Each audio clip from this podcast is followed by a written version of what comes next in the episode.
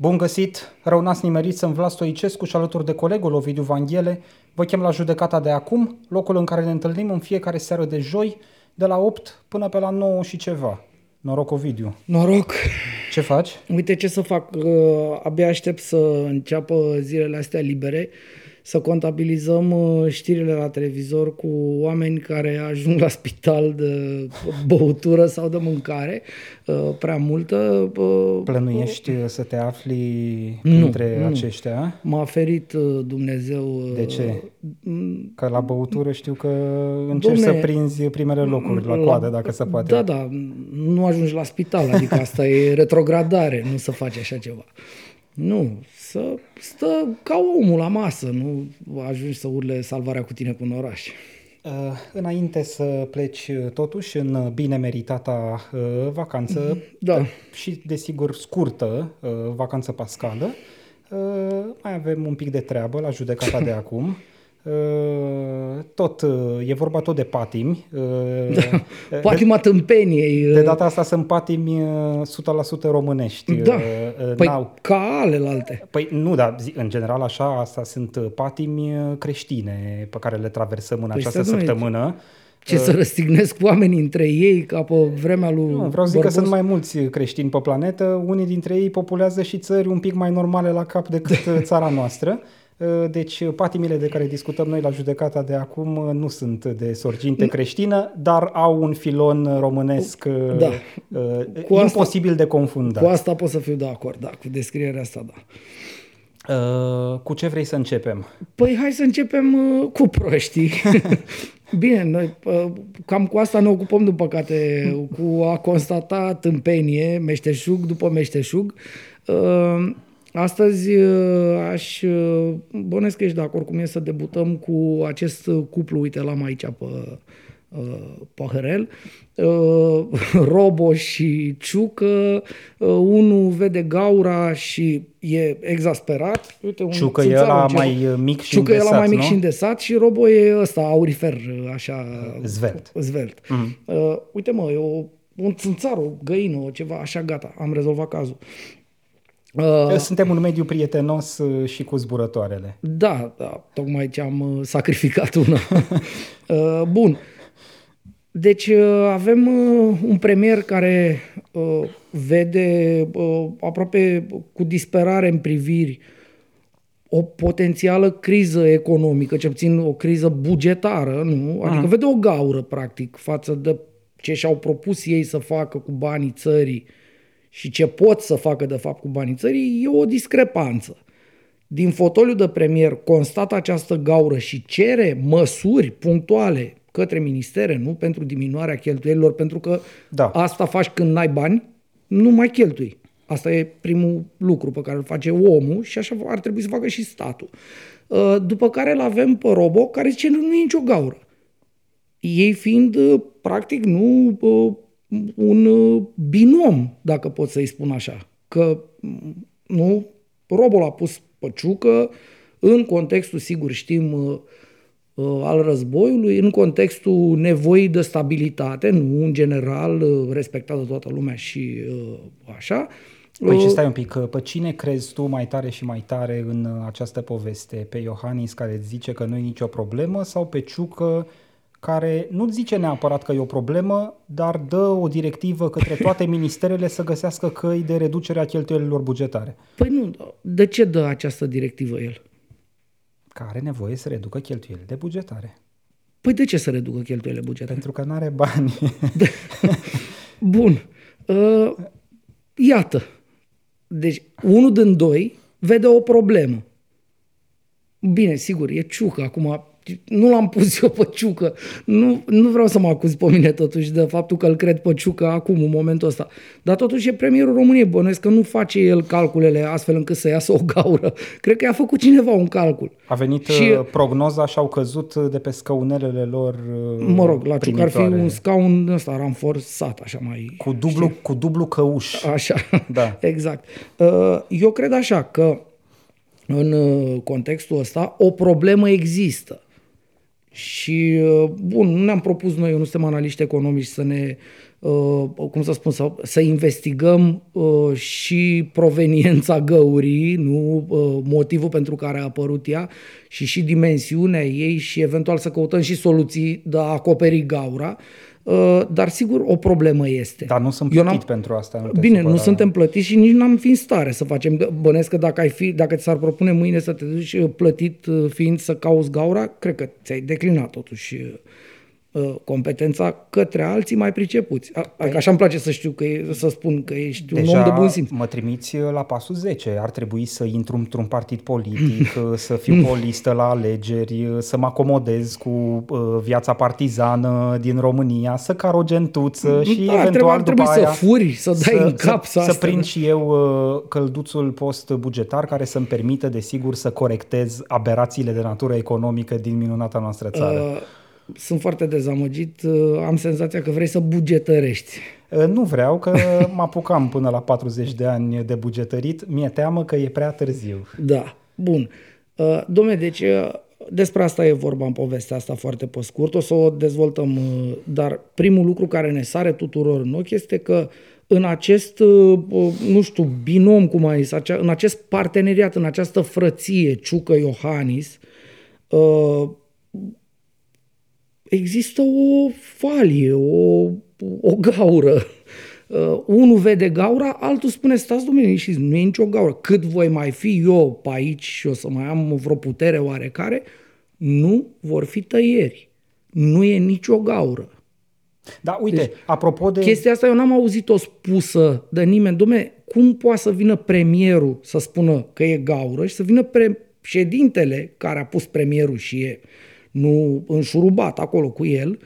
Uh, deci nu suntem într-o situație în asta în care uh, premierul și președintele să fie pe poziții adverse. Am mai văzut uh, Ponta cu Băsescu, da, da. am mai tot văzut Iohannis cu Ponta. Unde există un capital politic de câștigat sau de pierdut da. pe fondul unor aici declarații suntem, contendente. Aici suntem într-un front comun. Aici e marea frăție, da. E o frăție. Teoretic Domne, este. Până, da, ai, păi ai, ai, stai puțin, ai vreun indiciu că n-ar fi? Mm, ăsta e unul din ele. Păi Măcar nu, un, un, cum să zic, un mugure de indiciu pe faptul că nu se înțeleg uh, în chestiunea necesității reducerii acestor uh, cheltuieli bugetare în condițiile în care s-au trezit cu mai puțin bani la buget. Bun. Că practic asta a spus. Ma... Iohannis, hai să, uh, uh, exact. să, avem, să avem și partea formală. Iohannis a uh, fost astăzi într-un fel de conferință de presă, uh, e plecat el pe nu știu unde, la forumul de zbor fără motor, cum ai spune da, tu. știu, uh, și, sigur, la finalul întâlnirii de acolo i s-au pus și câteva întrebări. Uh,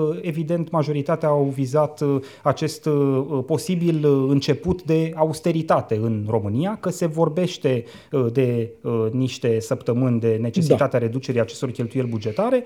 Uh, Iohannis, uh, uh, foarte liniștit, a zis că nu e nicio gaură, apropo de existența unor găuri, uh, dar că ar fi niște mici probleme legate de capacitatea capacitatea de colectare a celor de la ANAF. Păi bun. A spus măcar atâta lucru, a zis nu e o gaură, dar într-adevăr prognoza bugetară pe anul ăsta s-a făcut, ple- s-a făcut plecându-se de la premisa uh, uh, unei, unei mai bune colectări. Unei mai bune colectări. Corect. Bine. Și sigur, și acum, ne-am trezit în uh, aprilie că acum, respectiva colectare e mică, de fapt, e micuță uh, așa și nu Scurtă recapitulare.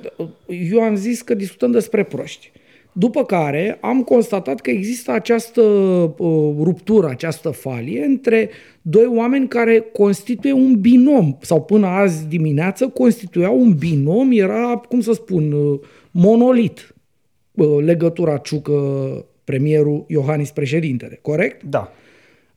Avem acum încă o dovadă a tâmpeniei. Deci președintele spune nu e gaură, dar avem o problemă la colectare. Păi ce înseamnă problemă la colectare? Te întreb. Nu păi- asta înseamnă că te așteptai să ai mai mulți bani. Da. Și ce faci când... Na, nu, tu... stai un pic. Înseamnă și mai mult de atât. Înseamnă că ai angajat deja niște cheltuieli pe așteptându-te să ai mai mulți bani. Pe care Eu așa am înțeles. Păi asta înseamnă... Că asta e situația în care suntem. Păi nu stai că ai pus carul înaintea boilor. Deci nu avem colectarea pe care o așteptam. Da. Ce înseamnă asta? Că nu avem banii. Ce facem noi când nu avem banii? Tăiem, adică ce a spus Ciucă. dar tocmai ce l-ai contrazis pe Ciucă, spunând că nu e nicio gaură. Și că nu e nicio discuție de tăieri și de așa mai departe. Corect? Da. Păi și atunci, tu ce... Acum te întreb eu cum m-ai întrebat tu pe mine mai devreme. Tu, cu, tu pe cine crezi? Nu, da, îmi place că încerci în permanență să găsești o ordine logică în gândurile și exprimările președintelui Iohannis. Îmi pare rău. E o greșeală, să Păi știi. nu știu adică ar că fi este- trebuit să te am- învețe experiența. Ai totuși uh, vreo Da. 9 ani de zile cu Iohannis. 8 cât Da, sunt. din păcate, da. și o să mai ai. Da, o să mai am unul jumate, da. Ai văzut ce a zis Iohannis la conferința asta de presă de care vorbeam Cât mai mai am devreme? eu putere și încă mai am. Cât mai am un cuvânt de Un spus, cuvânt de spus, whatever. și cred că o să mai am și în continuare, nu vor fi tăieri uh, salariare în România, Păi- că s-a discutat și de această perspectivă. Adică omul a zis, nu e gaură, totuși colectarea de care e în stare ANAF-ul e micuță și nu ne putem bizui pe ea și atunci trebuie să vedem de unde tăiem, dar sigur nu tăiem de la salariile bugetare. A Bine. dat această formă de asigurare, că a circulat teoria în ultimele zile, Păi că ar bine. putea identifica statul român în actuala lui configurație politică această variantă Hai de să facem rezolvare. altfel. Tăiem salarii pe modelul Băsescu, acum 12 ani. Noi nu suntem economiști, dar putem să, adică cu bunul simț așa operând, putem să facem următorul ping-pong. Eu te întreb, tu un răspuns. Ce face statul cu banii pe care îi colectează? Dă salarii, sigur, și pensii și alte lucruri Da. către bugetari și face investiții. Face cheltuieli, care sunt investiții sau cheltuieli din astea operaționale. Da. Atâta fa- asta face, sigur, face multe, dar nu bă, facem acum o defalcare. Deci asta face.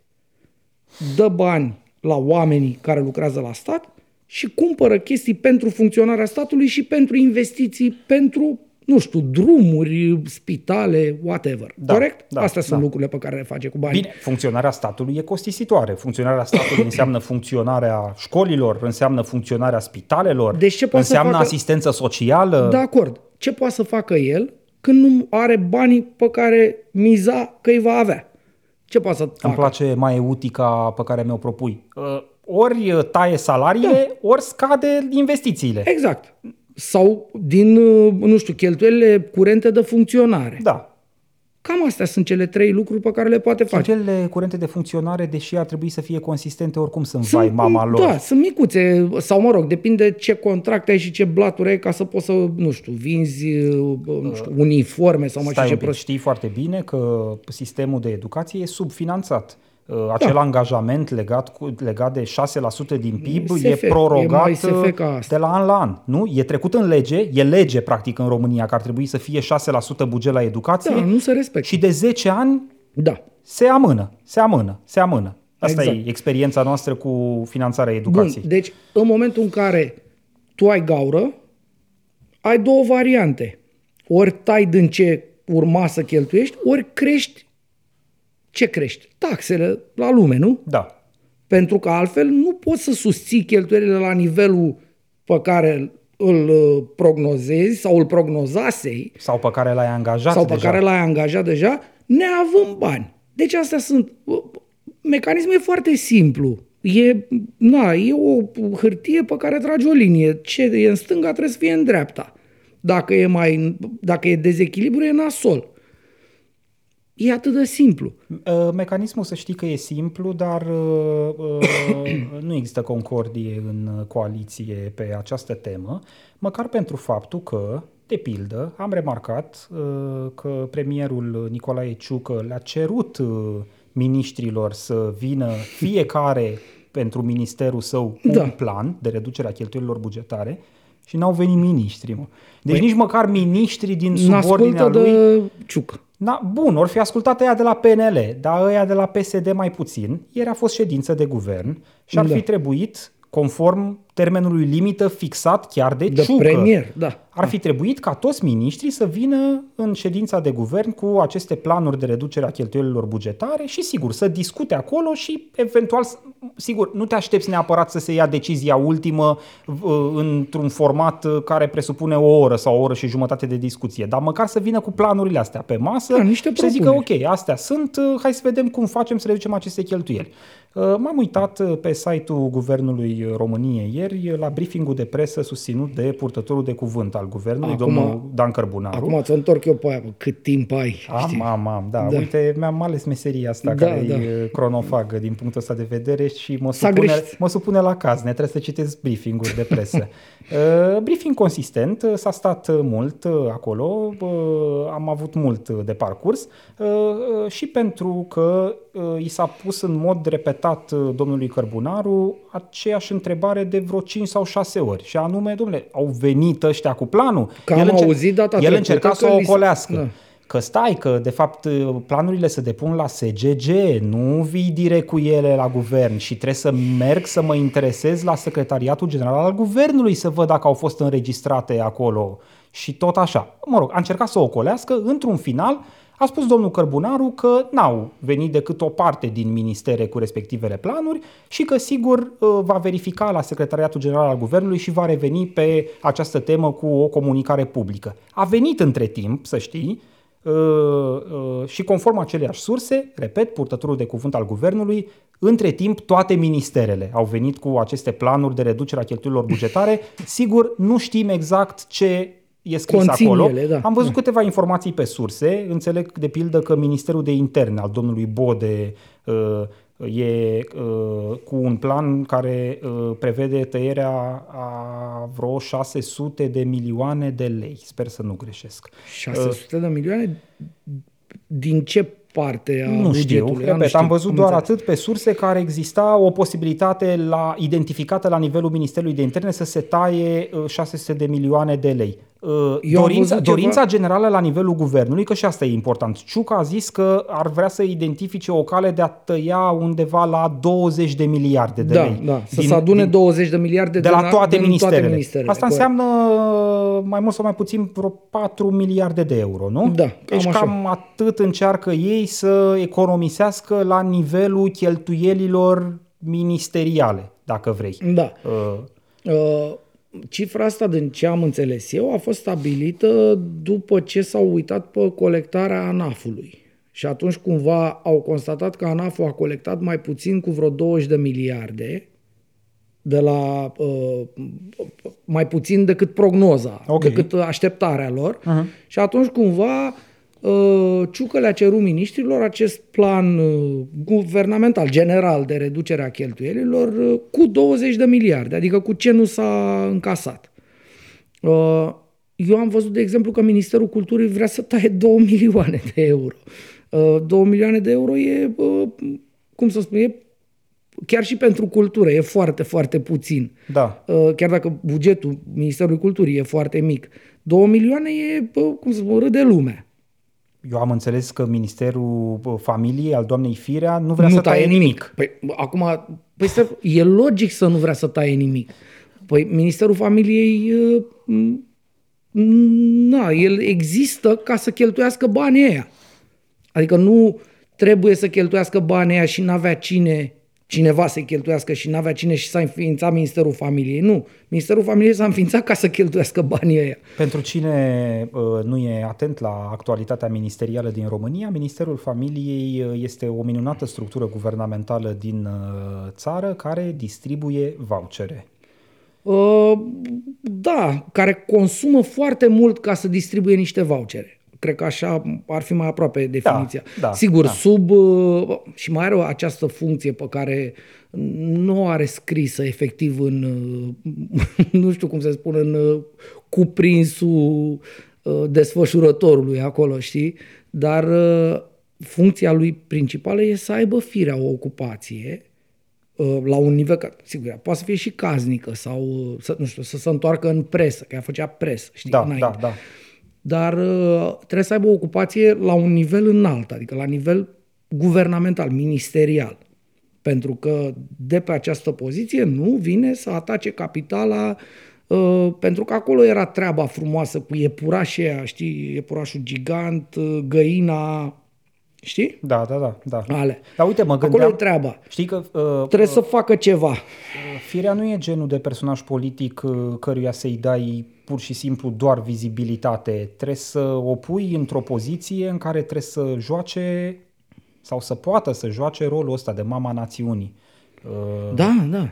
Păi și atunci ce face mama natură? Dă. crește natalitatea, uh, încurajează fertilitatea, uh, Da, e un fel de zeiță, da. uh, contribuie la demografia românească cu politici publice. Uh, Cred că m, acum câteva luni am discutat la această măsuță la judecată cum s-au uh, împărțit multe instituții locale în România ca să primească și doamna Firea partea leului. Ți-aduce aminte acele direcții județene de tineret și sport au fost sparte în două, partea de tineret a trecut la Ministerul Familiei, Firea, da, partea da. de sport a, A rămas la Ministerul Sportului, sport. da. Păi trebuia să construiască ceva din niște lucruri care existau și care funcționau. Uh, povestea asta cu familia, egalitatea de șanse și nu știu ce, asta era o poziție de secretar de stat la Ministerul Muncii. Aș, așa a fost. De când e guvern, sigur, de, mai pe nou, acum, mai în ultimii 10 ani, să zicem. Da. Așa a fost. Uh, na, trebuia să spargi din ceva ce exista și să-i dai și lui Firea câte o bucățică din Ministerul Muncii, că acolo era asta cu familia, uh, Ministerul Sportului, tineretului și sportului, ai luat tineretul. Adică, nu știu, dacă era, uh, nu știu, până, nu știu, Ministerul Educației, o chestie din asta uh, legată de copii care nu stau la școală, o lua firea. Mm. Știi? Uh, Uite, de exemplu, uite, am o sugestie pentru că acum mi-a venit în cap. Aia cu școala altfel. Eu cred că asta trebuie să fie la firea. Școala altfel. Să rămână copilul la școală, la Ministerul Educației. Înțelegi ce spun? Așa trebuia făcut. Pentru că firea trebuie să aibă ceva. Dacă firea n-are ceva să se joace și ea acolo, rămâne o, așa, un, o, o altă gaură. Bine, ea fiind, practic, uh, construcția o gaură în sine. Mm. Pentru că nu era nevoie de ea. Tot aparatul pe care îl, uh, nu știu, patronează ea acolo din poziția de ministru, ăla nu trebuia să existe. Acolo sunt oameni care nu, exist, nu aveau de ce să existe. Cheltuieli, secretară, șofer, astea. Cheltuiala cu sediu. Știi povestea cu sediu? Că am vorbit, Știu. cred că am vorbit chiar aici la măsuță sau dacă am fi vorbit noi doi. Am rămas mască, adică tu te duci pe piața liberă când totuși E o chirie Îți dă- acolo, nu? E o chirie de jumătate de milion de euro. Hmm. O jumătate de milion de euro. E un... uh, Este an? un... Nu, eu am înțeles că pe lună. Uite, să ne ajute cineva dacă din cei Uite, care se nu uită. știu, dar mă îndoiesc totuși că... E vorba de un, un etaj dintr-un hotel. Ok, da, totuși 500.000 de euro pe lună. Da, s-ar putea să ai dreptate. e Cam nu suntem mult. în uh, Manhattan, totuși. Da, suntem fair enough, în uh, fair mizerabilul București. Bun, dar chiar și pe an. Mi se pare totuși Da, un da, da, cost, asta e adică plauzibil. anapoda. Plauzibil, E un un cost 40.000 anapoda. pe lună e posibil. Na, atunci, da, mai degrabă așa este, da. Mhm. Uh-huh. Știi că n-am fost bun niciodată cu matematica cu astea. Iar cu banii, după cum se poate constata, nici atât. Uite, identificam acum în direct o, un mijloc de reducere a cheltuielilor bugetare. Luați-vă, domnule, o chirie de 10 ori mai mică, că vă ajunge și aia la 50 de mii, nu vă trebuie de 500 de mii. Dar aproape că aș băga mâna Nu, în nu, foc că nu, nu e e, 500 e de mii pan, pe e lună. pan, e pan, e logic, da, ai dreptate. Uh, Scuzați-mă. Uite, poate ne scrie cineva, între timp nu ne-a scris nimeni, dar logic ar fi să fie pan. Oricum, enorm. Revenind, e de porc toată povestea asta, adică firea nu poate să taie nimic, vin uh, miniștrii ăștia care vin, care au venit cu niște tăieri din astea minuscule. Acum, Sunt curios, uh, bă, Marius Budăi de la muncă ce vrea să taie și ce are de tăiat, Eu- că eu și știu- acolo e o structură foarte stufoasă. Eu știu ce are de tăia, ce taie, uh, o să vorbim, sper, data viitoare, să avem timp de asta. Taie protocolul prin care cei de la Centrul de Resurse Juridice, cei de la CRJ, intră în uh, centre din alea, gen uh, Centrul Prietenei lui Firea din Ilfov, știi? Da. Centrele, că Da. erau două, ale Prietenei lui Firea Intră ca să verifice. ca să verifice ce e acolo. Și acum Ministerul Muncii a tăiat protocolul și practic pârghia prin care acești oameni care sunt în principiu, adică nu în principiu, sunt chiar independenți, adică sunt un ONG, deci independenți, intrau și verificau acolo. Le-a tăiat pâ- uh, pârghia. Asta a tăiat Budăi în uh, contextul... Asta e o de- știre. Da. Mă rog, uh, eu n-am văzut-o în altă parte. Uh, cred că a fost, dar am pasat așa în uh, spațiu public. O să o dezvoltăm uh, când uh, va fi cazul să punem ceva mai consistent pe masă în direcția asta. M- Mă interesează subiectul, știi bine, și o vom face. Uh, Deci asta taie Budăi. Da. Pot să, asta pot să spun. A tăiat un protocol. A tăiat un protocol. Da, ai văzut că l-a angajat, ca să zic așa, pe altul, uh, tocmai ce a semnat zilele trecute cu Patriarhia Română, Ministerul Nimic Muncii. nu se pierde. nu, totul se transformă. Păi fii atent că acolo s-au mai angajat niște resurse în baza protocolului cu Patriarhia Română. Adică cel puțin una din prevederile respectivului protocol spune că Ministerul Muncii oferă consultanță structurilor BOR atunci când ele vor să-și acrediteze servicii sociale. Iată. Înțelegi? Deci fac un centru, trebuie să am o documentație de acreditare ca serviciu social pe centru mm-hmm. respectiv și mă duc ca să mă consult tocmai cu ăla care, care mă mă acreditează. acreditează pe asta. Și acum te întreb uh, pe partea de concurență, ca să zic așa.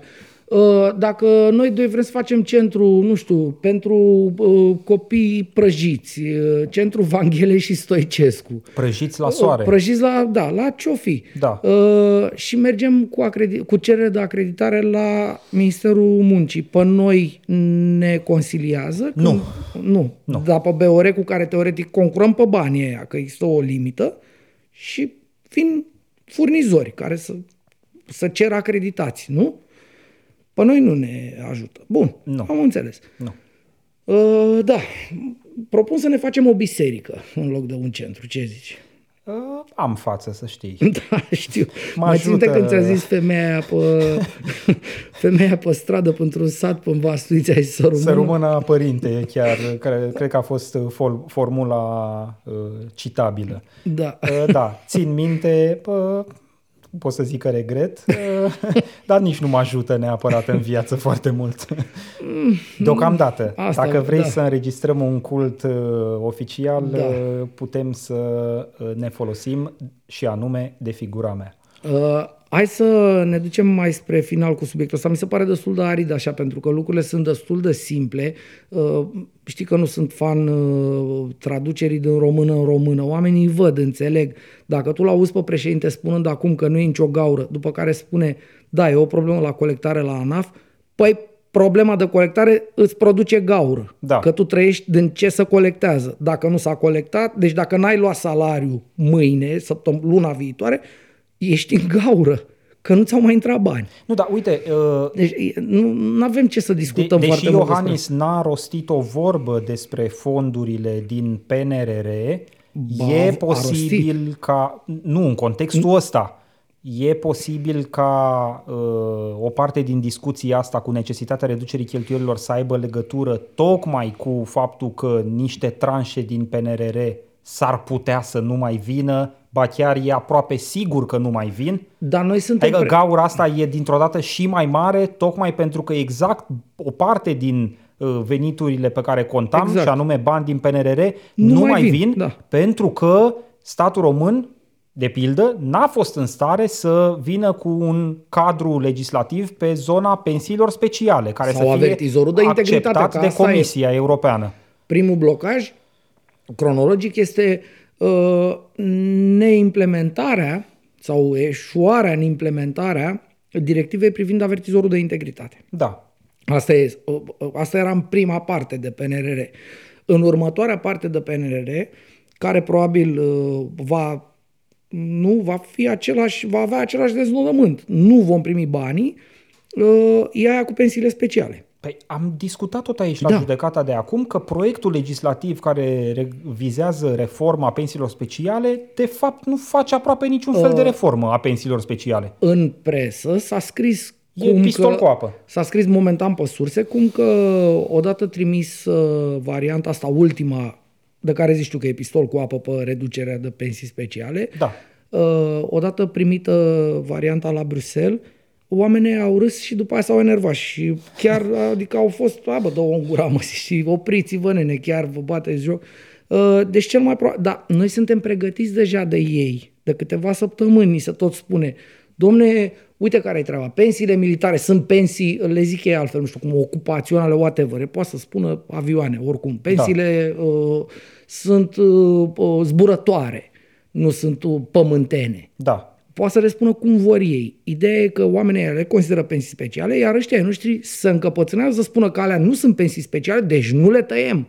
Cu riscul, ni s-a spus, ne-a spus Ciolacu, de exemplu, a spus el cu vorbele astea, cu riscul de a nu primi bucata de bani din PNRR care uh, nu vine la pachet cu uh, acest milestone pe care îl atingi tu. Da, da. Deci asta e povestea. Bine, nu doar Ciolacu a vorbit în termenii ăștia, eu l-am Au văzut de vorbi- pildă au pe vorbit mai- Boloș, Au vorbit mai mulți, da. pe Marcel Boloș. Uh, în joc fiind, uh, cum să spun eu, uh, pensiile speciale ale oamenilor din establishment, eu sunt aproape sigur că ei nu vor face nimic. Și dacă oamenii ăia de la Bruxelles chiar nu se lasă păcăliți și nu se uită în altă parte ca să ia românii banii ăia, nu o să ni dea. E logic. Deci, colectare scăzută la ANAF, uh, probabil niște tranșe din PNRR la revedere, deși în continuare discursul oficial ne transmite că România beneficiază de 80 și ceva de miliarde de euro Păi tot el a spus. fonduri europene. Păi tot el a Păi spus. care că au dispărut din astea 80 și ceva de miliarde? Ăsta, cum să zic, e nivelul maxim pe care Da. îl putem accesa cu condiția să, Să facem faci ce reformele dracule ai spus sectoriale acolo că pe faci. care ni le-am Exact, asumat. exact. Dar cum a zis Marcel Ciolacu, cum să facem noi ce ne-am asumat că facem? Exact. Dar noi am vorbit despre asta aici. Noi am spus că, ace- că astăzi Iohannis a spus din nou povestea aia. Eu am fost, nu știu, anul trecut sau când am fost la Bruxelles, am bătut cu pumnul în masă și m-am întors cu 80 de miliarde de euro. Da. Nu. Te-ai întors cu promisiunea unei sume de 80 de miliarde de euro în niște condiții. Dacă, dacă, dacă, dacă, dacă. Da. Așa a fost. El nu spune asta. Iar noi nu facem niciun dacă de la. Pentru că el și toată șleachta nu vor condițiile. Păi da. Sau, mă rog, nu vor o parte din condițiile respective. De fiecare dată când zic de PNRR, simt de nou nevoia să o spun, bravo ministrului Cristi Ghinea, rușine omului Cristi Ghinea, dar bravo ministrului Cristi Ghinea pentru acest PNRR. Jos pălăria. Bravo lui. Aproape că nu contează totuși Ovidiu, adică dincolo de faptul că, sigur, vedem niște principii corecte trecute Da. într-un document, uh, pur și simplu puterea politică actuală zice, Vlad, va fi- băi, renunțăm la banii Da, dar ăștia, va fi v-am foarte, pupat, va la fi revedere. foarte greu să aperi, o, nu știu, într-o campanie electorală, nu că urmează Oh, patru ani Aici electorale. chiar mi se pare că ești naiv. Nu, nu, eu, bun, ok, ai toată uh, media băgată sub, uh, la tine în buzunar, practic, sub preș, uh, Tocmai. sub așa, o ai, dar e complicat, pentru că, na, oamenii așteaptă niște lucruri, citesc, să uită, uh, nu, nu cred că va fi așa. Mai e o chestie interesantă și după aia trecem la subiectul următor, promit. Uh, apropo de anul electoral uh, 2024, nu cu patru rânduri de alegeri, Da. Uh, eu cred că mai important decât asta cu uite, gaura nu e gaura, stați oameni buni liniștiți, vă spun eu că nu o să fiu eu, sunt președintele, cât timp mai am eu putere, nu să taie bani, același lucru a zis și Băsescu, știi, când a tăiat banii. Uh-huh. A zis, cât sunt eu, nu să taie bani și după aia să tăiem banii. Uh, deci, uh, știi, clasica, în momentul în care vine un politician să vă asigure că va fi ok, abia atunci strângeți rândurile, știi, e ca în aia brace la avion, când te pui așa, știi? Da, da. Că înseamnă că e cam gata. Uh, Deci, povestea asta a fost spusă astăzi uh, pentru prima oară de la nivel prezidențial. Uh, a- Se discută despre comasarea alegerilor și e constituțională, ne-a spus președintele tău astăzi. Mm. Îți spun eu, ăsta va fi subiectul, nu știu dacă ediției viitoare, dar uh, în, zi, în săptămânile care vin, sigur vom vorbi despre asta, pentru că asta e o abjecție cu această comasare a alegerilor. Putem să explicăm foarte pe scurt, așa ca un fel de teaser pentru ce va să vină. Ce te faci dacă eu vreau să candidez și la uh, Parlament și și la primăria Văscăuți? Ce faci? Ce faci? Că nu poți să candidezi și colo și colo. Mm. Deci, practic, îmi încalci, un- îmi încalci un drept electoral mie, dreptul de a fi ales. Că n-am cum, nu e legal, nu pot să candidez și colo și colo. Uh, aș uh, intra cu dragă inimă în uh, Nu, nu, subiectul ăsta a- dacă a- aș asta avea am spus. detaliile lui tehnice. Păi nu, nu, o să, o să ajungem să-l discutăm uh, de-a În fi mo- rapăr atunci când va fi o propunere pe masă, dar Asta în momentul zic, ăsta avem- noi suntem pregătiți și asta spun, mesajele cele două de astăzi date de uh, robot, astea au fost. Uh, stați liniștiți, mâncați mielul, era să zic eu cu ce, știi, cu Cum? mielul. Cu ce? Cu, Nu, mielul cu ce. cu leurdă. Domne, lasă-mă în pace. Nu mănânc leurd. Da. Uh, nu, ce ar spune Iohannis de la înălțimea aroganței lui, uh, ce fel de miel să mănânce, să mâncăm noi uh, plebei. Da. Uh, deci mâncați mielul, stați niște, e totul ok și întrebați, sigur, domne, să aude ceva de comasare de asta, domne, uh, se discută, ce pot să vă spun este că e constituțional. Deci ăla e momentul în care să joacă de la nivelul la cel mai de sus, să dau mesaje în direcția asta. Și vom ajunge acolo să vorbim despre asta. Uh, Dăm voie să te corectez. Uh, Președintele Iohannis n-ar folosi niciodată un asemenea limbaj cu mielul sau ce tot invoci tu pe acolo. Îți reamintesc că în timpul campaniei electorale din 2014 a spus, citez, decât să fiu mitocan, mai bine pierd. Ai uitat uh, această superbă declarație prezidențială. Da, aia cu paltonul Și pe de mașină. atunci? Păi nu Aia- se încadrează în registru de mitocănie Păi de ce? e, Păi e mai, mito- prezidențială. păi e mai mitocănește să arunci... Păi nu, el zice că a fost mitocan sepepistul, că nu i-a luat uh, repede paltonașul. Păi stai mai puțin, ce, e unuc sepepistul? Adică e relația de putere de pe vremuri cu vodă în și uh, prostul? universul prezidențial al lui Claus Iohannis, paltonul se ia de la momentul coborârii din mașină. Păi atunci trebuie să vină și un sepepist pe care să calce când să urcă în mașină. Poate că da, poate că a și fost, dar nu l-am remarcat noi niciodată. Nu l-am văzut, da. Da, e teribil. Uh, Vreau să mai zic eu o chestiune uh, până să închidem acest subiect legat de uh, posibilul viitor orizont de austeritate. Am văzut uh, o postare pe Facebook uh, zilele trecute uh, pe contul uh, uh, unei doamne pe care o cheamă Mădălina Turza și care este consilier la cabinetul premierului Ciucă. Uh, Este și membră de partid uh, PNL într-o filială din București, cred că sectorul 6. Sper să nu greșesc. Mă rog, mai puțin important. Da. E membru PNL. Uh, Da, Tur- cunosc cazul. Doamna Turza a uh, postat uh, un cerceaf în care ne povestește cum uh, uh, marea problemă nu sunt uh, salariile din uh, sectorul bugetar și n-ar trebui întreprinsă o măsură de asta uh, general valabilă de tăiere a tuturor salariilor din sectorul bugetar, uh, dar sigur trebuie șurubărit la codul administrativ pentru că sunt uh, destul de mulți oameni care lucrează în sectorul uh, public uh, Da, și pe care nu poți să-i dai afară. tăind frunză la câini și pe care nu poți să-i dai afară, mai degrabă oameni tineri, cumva a trimis lucrurile în direcția asta, oameni de 20 și ceva de ani care vin pentru că au și ei un cumătru, un părinte, mm-hmm. un bunic uh, uh, și se branșează la fonduri publice, nu fac uh, nimic, uh, desigur devine astfel uh, aparatul bugetar mai stufos, iar oamenii ăștia practic nu întorc în niciun fel uh, uh, mm-hmm. prin uh, serviciu public de calitate. Uh, nivelul de salarizare pe care îl primesc.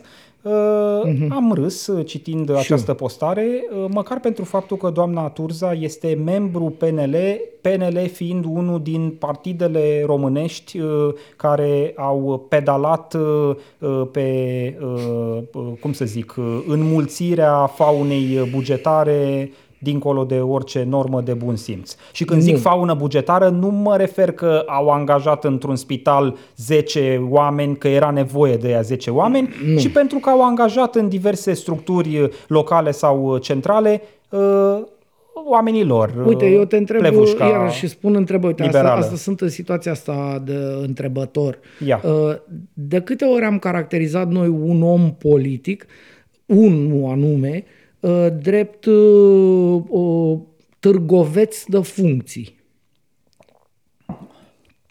De câte ori și pe cine? Uh, Evident. Mă gândesc la domnul Orban. Exact.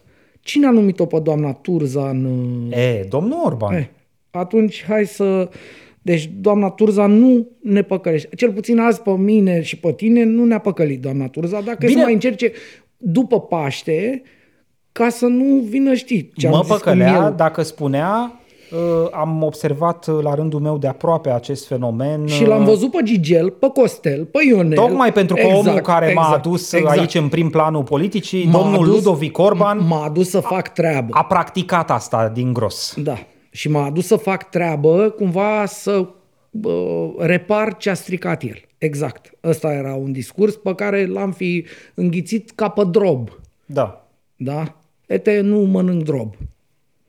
spune nu droburilor. Am uh, vrut Uh, să închei da. uh, în această notă pentru că mă distrează de fiecare dată când văd politicieni liberali sau social-democrați care ne vorbesc despre uh, fenomene de astea sociale extinse uh, pe care ei nu le-au corectat niciodată, ba chiar le-au alimentat Dar cu doamna propria Turza- tăcere. doamna păi nu, Turza- doamna Turza putea să vorbească în 2019, în 2020, Doamna în 2021. Turza este acolo de, nu știu, câțiva ani buni. Da, de prin 2019. prin- da, sunt cât? Sunt patru anișori. Mhm.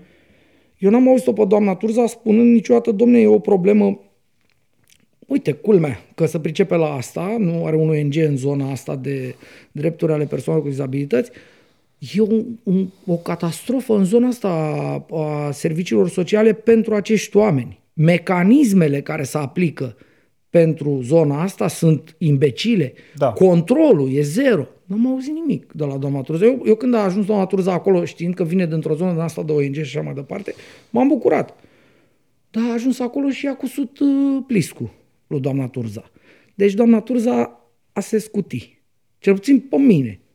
Pe mine nu, să nu contez la doamna Turza. Asta voiam să, uh, să, să se consemneze, ca să zic așa. Da. Hai să mergem mai departe. Haide. Uh, Deci vom reveni atunci când uh, practic uh, vom constata cu toții gaura sau mai rău când vom fi în ea.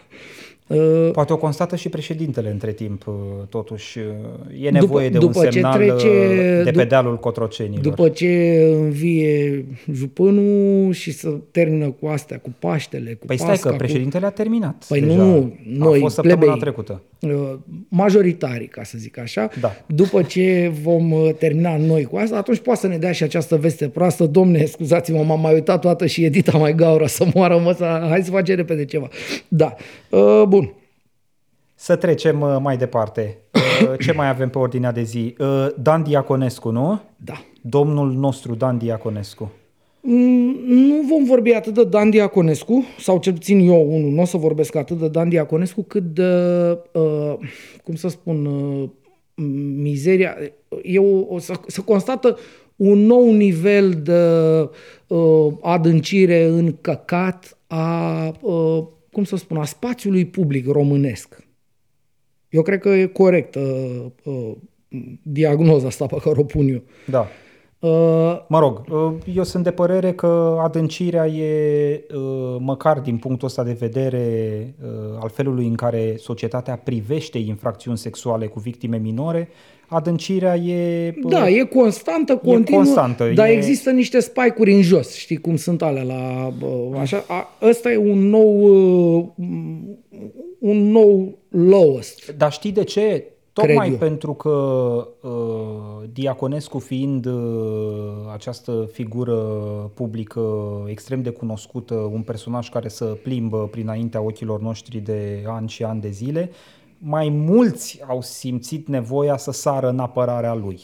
Uh, dar altfel, uh, uh, repet, felul în care societatea privește infracțiuni sexuale cu victime minore uh, prezintă acest aspect uh, aberant. Uh, Am văzut uh, de-a lungul timpului m- multe știri, de pildă, în presa locală din România, uh, în care atunci, în știrile respective, când se relata despre astfel de uh, infracțiuni, uh, jurnaliștii locali uh, scriau uh, mai degrabă despre victimă decât despre abuzator.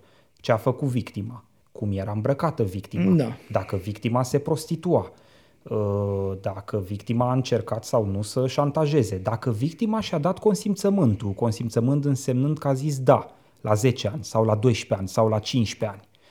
Uh, știi? Și atunci de asta, cumva pentru că am această privire de deasupra asupra lucrurilor, uh, sunt un pic mai reținut în a spune că ceea ce Că este vedem un astăzi nou uh, cel mai jos. Am e înțeles. cel mai jos. Am înțeles. E un jos peren din punctul ăsta de vedere. Uite, eu am- Pentru mine. Dar aici, într-adevăr, în speța Dan Diaconescu s-au exprimat foarte mulți oameni. Eu am aici cu în priză fața, la mea, public. în fața mea am Da. uh, o știre dintr-un uh, outlet de presă, nu? Da. Uh, central, cu pretenții, lumea justiției, Luju. Da. Uh, sigur, cu pretenții pentru cine e, e bolnav psihic. Cine e sănătos la cap nu mai are pretenții de foarte mulți ani de la această hazna. Uh, povestea este următoare, titlul este următorul. Justiția nu se poate face cu curve. Arestarea lui Dan Diaconescu a fost anulată. Mm. Băi, ești nebun? Da. Deci, uh, povestea bănuiesc că o știe Apropo toată de, lumea. exact, asta Ia. vreau să îți zic, că apropo de a doua parte a titlului, uh, Da, noutatea zilei de astăzi e că Dan Diaconescu a fost plasat sub control Da. judiciar, nu? Nu mai e uh, în arest la domiciliu. Inițial se ceruse uh, arest preventiv, uh, n-a fost înconvințat de judecător. Uh, uh, Iată, astăzi și această uh, măsură a arestului la domiciliu a fost înlocuită cu uh, o măsură mai blândă, să zicem, uh, Da. controlul judiciar. Uh, Noi, uh, în acest context, am văzut multe de-a lungul acestor zile de când a fost declanșată povestea asta cu, cu Dan Diaconescu.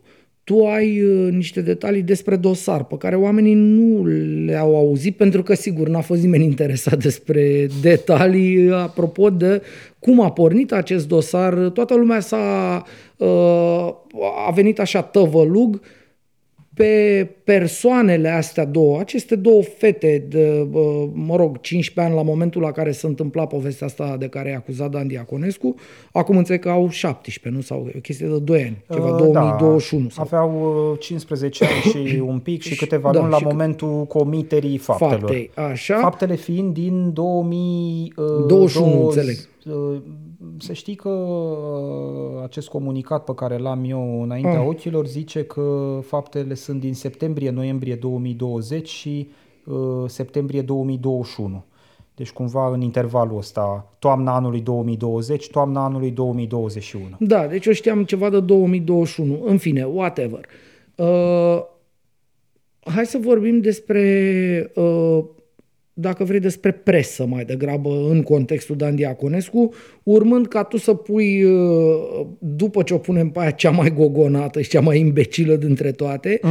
uh, lucrurile în ordine în sensul că există informații Da. uh, în legătură, care ar putea să, uh, nu știu, spargă anumite speculații. Da. Uh, hai să începem cu abjecțiile cele mai mari. Uh, eu n-am văzut în viața mea până acum, recunosc, uh, un om de 60 de ani cât are Florin Călinescu. Are 60 de ani. Cred că are mai mult. Mai bine. Da.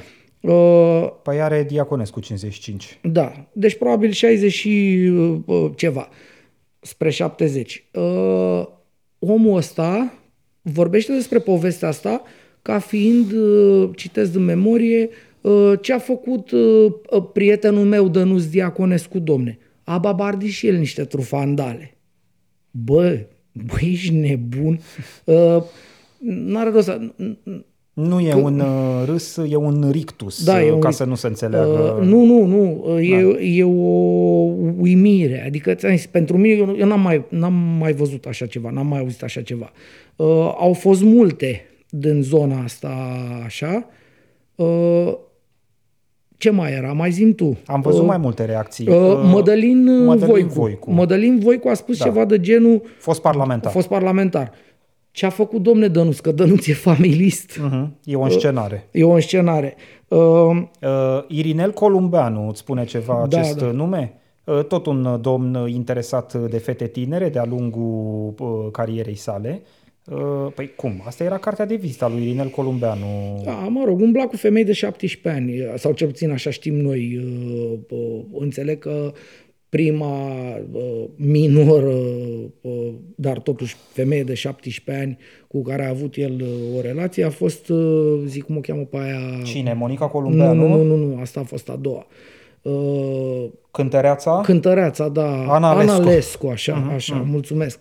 Uh, A doua, tot așa, să spune că avea 17 ani, uh, asta, nevasta lui, fata aia care era în cap uh, exact cum e gaura aia pe care o caută ăștia, adică era vid uh, în cap. Uh, Bun. Acum, omul ăsta, Irinel Columbeanu, ce a zis? Că nu mai sunt, că ce de la 11 ani nu mai sunt virgine astea Da. în generația asta. Constatarea lui, Uh, da. proprie și personală. Uh, ce să zic, uh, m, suntem la podcast, n-aș putea să spun ce aș, uh, ce ea își face. Uh, uite, cineva, cred că mă ceartă că am zis femei de 17 ani. Povestea e următoarea. Uh, e o limită la uh, consimțământ, înțeleg, la 17. Sau la, 16. La 16. La 16, la 16, dar e de dată mai recentă e, asta da. cu 16, că deci, era mai jos da, uh, da, acum da, niște ani de zile. Da. Dar uh, la 17 tu îți poți da totuși consimțământul. Te poți da. și mărita, sigur, trebuie să vină un părinte, un adult să semneze. Da, da. Dar tu, te, adică tu poți să-ți dai consimțământul să ai acte sexuale. În sensul ăsta, uh, uh, ziceam de femeie de 17 ani. E și acolo o formă de cadrare penală dacă, de pildă, e o elevă o, o re, care are... Exact, relație uh, tutore, ceva de genul ăsta. Da, da, corect. Exact. Corect. Uh, dar na, nu era cazul aici. Era cazul că un uh, moș târnosit, că la e bătrân de când eram mic, că la columbeanul ăla, umbla cu niște femei frumoase, în principiu, de 17 ani. În contextul ăsta am zis eu, uite, îmi zice că nu mă certa, era pur și simplu uh, șocat de sintagmă. păi, na, ce să spun? e, dacă are voie să însoare femeia la 17 ani, poate să însoare. Da. Bine, hai Așa. să nu divagăm, că nu da. suntem în situația asta. Practic, procurorii îl acuză pe Dan Diaconescu că e vinovat, că ar fi vinovat, da, da, că s-ar face corect. vinovat de mai multe acte sexuale cu minor. Așa e încadrarea corect. penală, conform codului, act sexual cu minor. Uh, uh, sigur, uh, uite că mă uit acum în comunicatul ăsta, de fapt sunt mai multe acuzații aici, e act sexual cu minor, dar e și, și folosirea de folosirea prostituției infantile. De, de, de prostituție infantilă, da. Exact. Uh, bun, stai așa să... Deci, Irinel Columbeanu a zis asta. Mădălin Voicu a zis asta. Ce mai avem noi? Călinescu am zis. Călinescu am zis. Ovidiu, au zis-o... Păștia, păștiri, că n-au zis-o oriunde, n-au zis-o la ei acasă, da, nu, au zis-o în niște formate publice, de audiență. eminamente publice, exact, exact, exact. Uh, pe Mădălin Voicu l-am văzut într-o emisiune de asta de can, can, dacă pot să-i zic așa, la care se uită lumea. Pe Florin Călinescu l-am văzut pe YouTube și a făcut Are un, un podcast. podcast. Da, da, uh, da, am văzut și o secvența din acel podcast. Și în acel podcast a vorbit despre prietenul meu, Dănuț Da, da, în acel podcast, deci încă o dată, a vorbit despre femeile astea, despre fetele astea, uh, așa a zis, uh, a babardit și el niște trufandale, mm. uh, boarfe, uh, ștoarfe, cred că a mai zis, uh, bă, despre niște copile, adică ale aveau 15 ani, nu contează, uh, na, o să ajungem acolo probabil, nu contează dacă erau prostituate. Când ești prostituată la 15 ani, uh, vorbeam noi mai devreme, e trafic. Da. În mod cert. Adică acolo e un mecanism al minter trebuie să fii bolnav mental să te gândești că există o fată de 15 ani care e pur și simplu leșinată după, nu cum spunea gunoiul ăla de Florin Călinescu, babardeală. Mm. E, e foarte puțin probabil. Da. Acolo ceva e, ori un lover boy din ăsta, adică ceva e, un mecanism de constrângere, o înșurubare a căpățânii în ceva.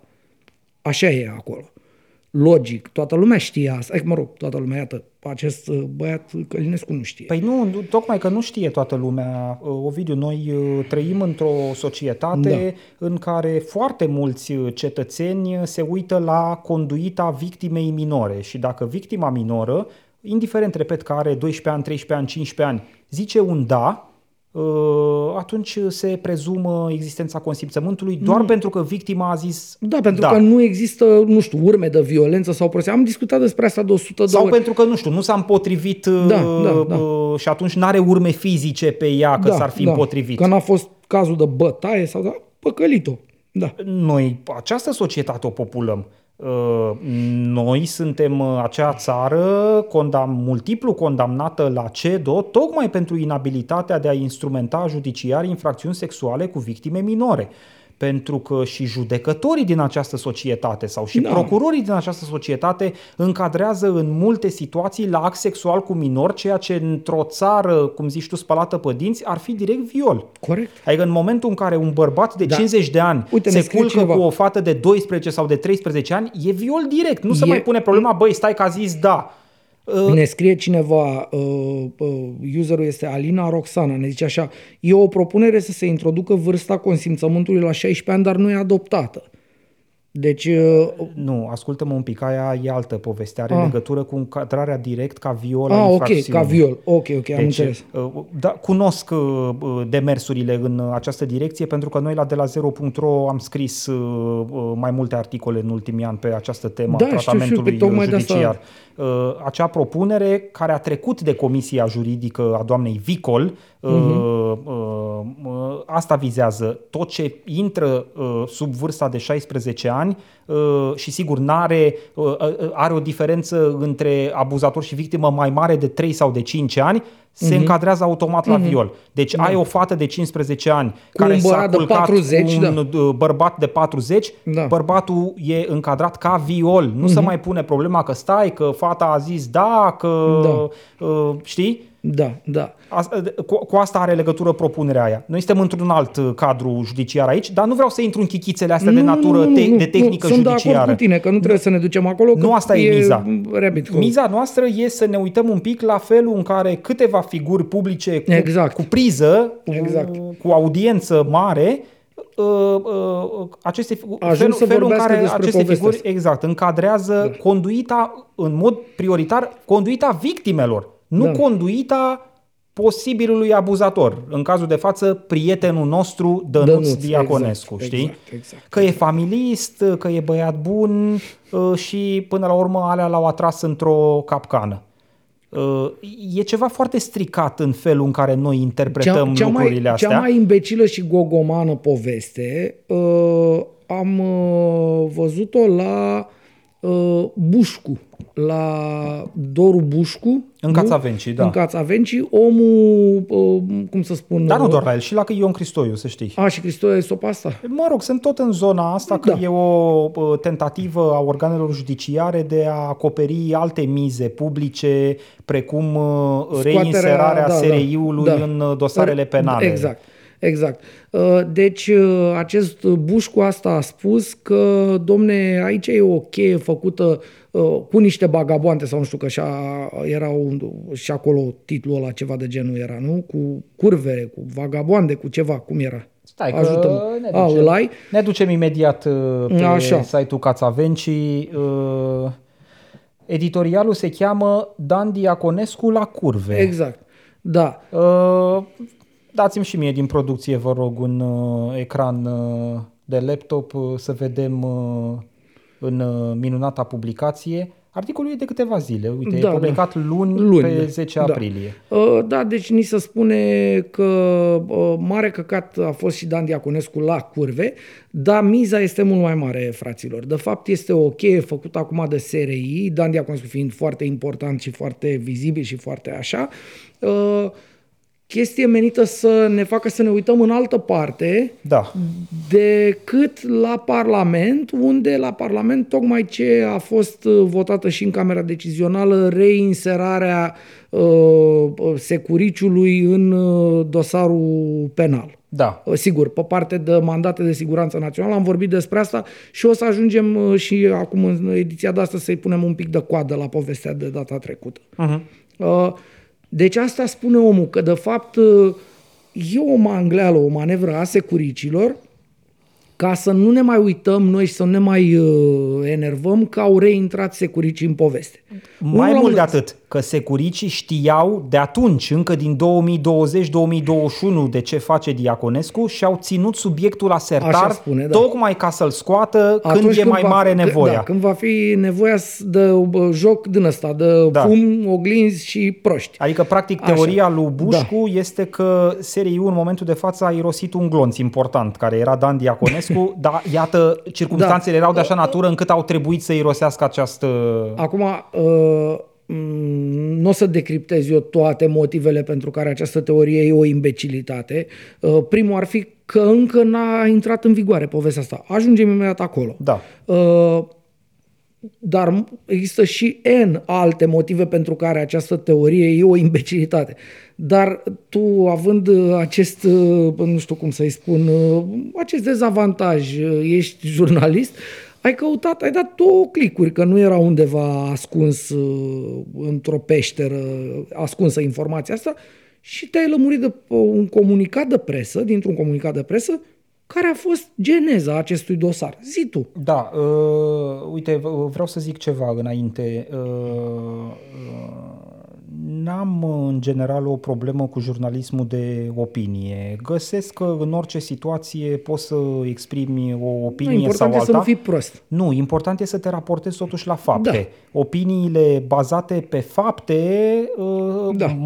mai ales în jurnalism, sunt mai solide, mai consistente și uh, mai profesionale, dacă vrei, decât opiniile aruncate la modul, așa zic eu, dar nu mă bazez pe nimic, dar am un feeling, Da.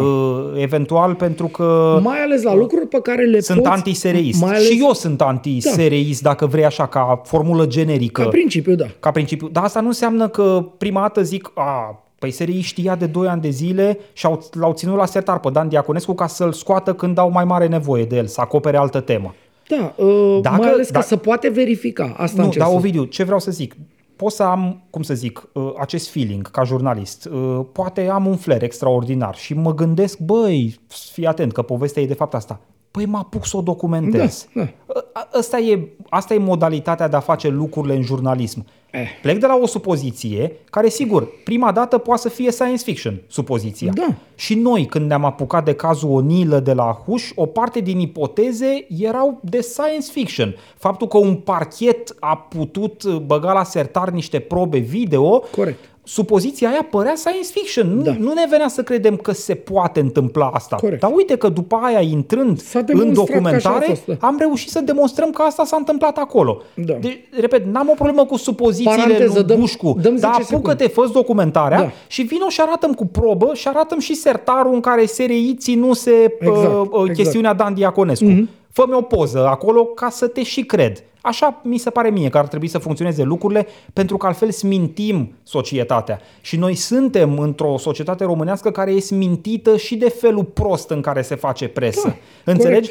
De, de foarte mulți uh, uh, jurnaliști vopsiți care umblă mai degrabă cu propriile opinii decât cu evidențe de ordin factual pe Da. care să le prezinte. Și să zică, bă, uite, astea sunt faptele. Perfect de acord. Sigur, lângă fapte pot să vin să pun și opiniile Dom'le, mele de eventual. aici încolo nu mai pot proba, dar eu bănuiesc că a fost așa. Da. Sau există varianta A sau B. A, a treia C nu există.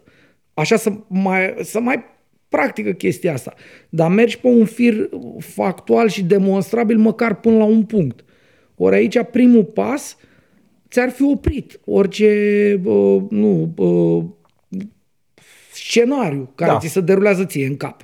Comuni- Se oprește. Comunicat uh, al parchetului de pe lângă judecătoria Constanța Care instrumentează dosarul ăsta? e de găsit pe site-ul Ministerului Public. Intri acolo, te duci la, structura teritori- la structurile teritoriale, accesezi uh, pagina parchetului de pe lângă judecătoria Constanța care a instrumentat sau instrumentează acest uh, dosar penal și ce afli de aici? Uh, Mă rog, că e omul încadrat la act sexual cu minori și folosirea prostituției infantile, ce am zis și mai devreme, dar afli și câteva detalii apropo de felul în care au ajuns procurorii să-l investigheze pe Dan Diaconescu exact. în uh, povestea asta. Și zice așa, la data de 15 a 3 a 2023, Adică cu nicio lună de nici o zile. lună de zile, organele de urmărire penală s-au sesizat din oficiu cu privire la săvârșirea infracțiunilor de act sexual cu minori și folosirea prostituției infantile. Astfel, cu ocazia efectuării unei percheziții informatice asupra unui telefon mobil într-o altă cauză penală, având ca obiect săvârșirea infracțiunii de furt calificat, au fost extrase mai multe fișiere audio-video din conținutul cărora au rezultat indicii cu privire la comiterea altor infracțiuni. Adică a ăstora pe care le investigăm în cazul Dan Diaconescu. Da, Da. ar trebui, cred că, tradus pentru cine nu înțelege tehnica judiciară. Procurorii au fost confruntați cu o faptă penală, furt, Furt calificat, calificat. în cazul au de făcut față. niște percheziții, au ridicat niște lucruri de la cineva care ori a comis, ori avea treabă cu furtul ăla, Da. așa, și între lucrurile ridicate a fost acest telefon în care la percheziție informatică au găsit cel mai probabil niște dovezi legate de prezența lui Dan Diaconescu în zona asta de folosire a prostituției infantile. Da, care e obligația procurorului când vede alte fapte penale, altele decât cea pentru care s-a sesizat Da. și a făcut percheziția respectivă? Obligația e să, cum să zic, să lărgească peisajul, nu? Nu ignoră respectivele fapte penale. Păi tocmai asta n-a făcut parchetul ăla de care vorbeai tu mai devreme la Huș, mm. în povestea cu Onilă. El a făcut șantaj, dosarul era de șantaj, a găsit detalii despre uh, actele sexuale evident nepotrivite între profesorul episcop și elevii de seminar și le-a băgat sub preș. Da. Adică e exact aceeași poveste. Paranteză, că e a doua oră când vine vorba de asta. Uh, băgarea sub preș a devenit dosar penal. Uh, urmarea plângerii omului pe care l-am intervievat noi.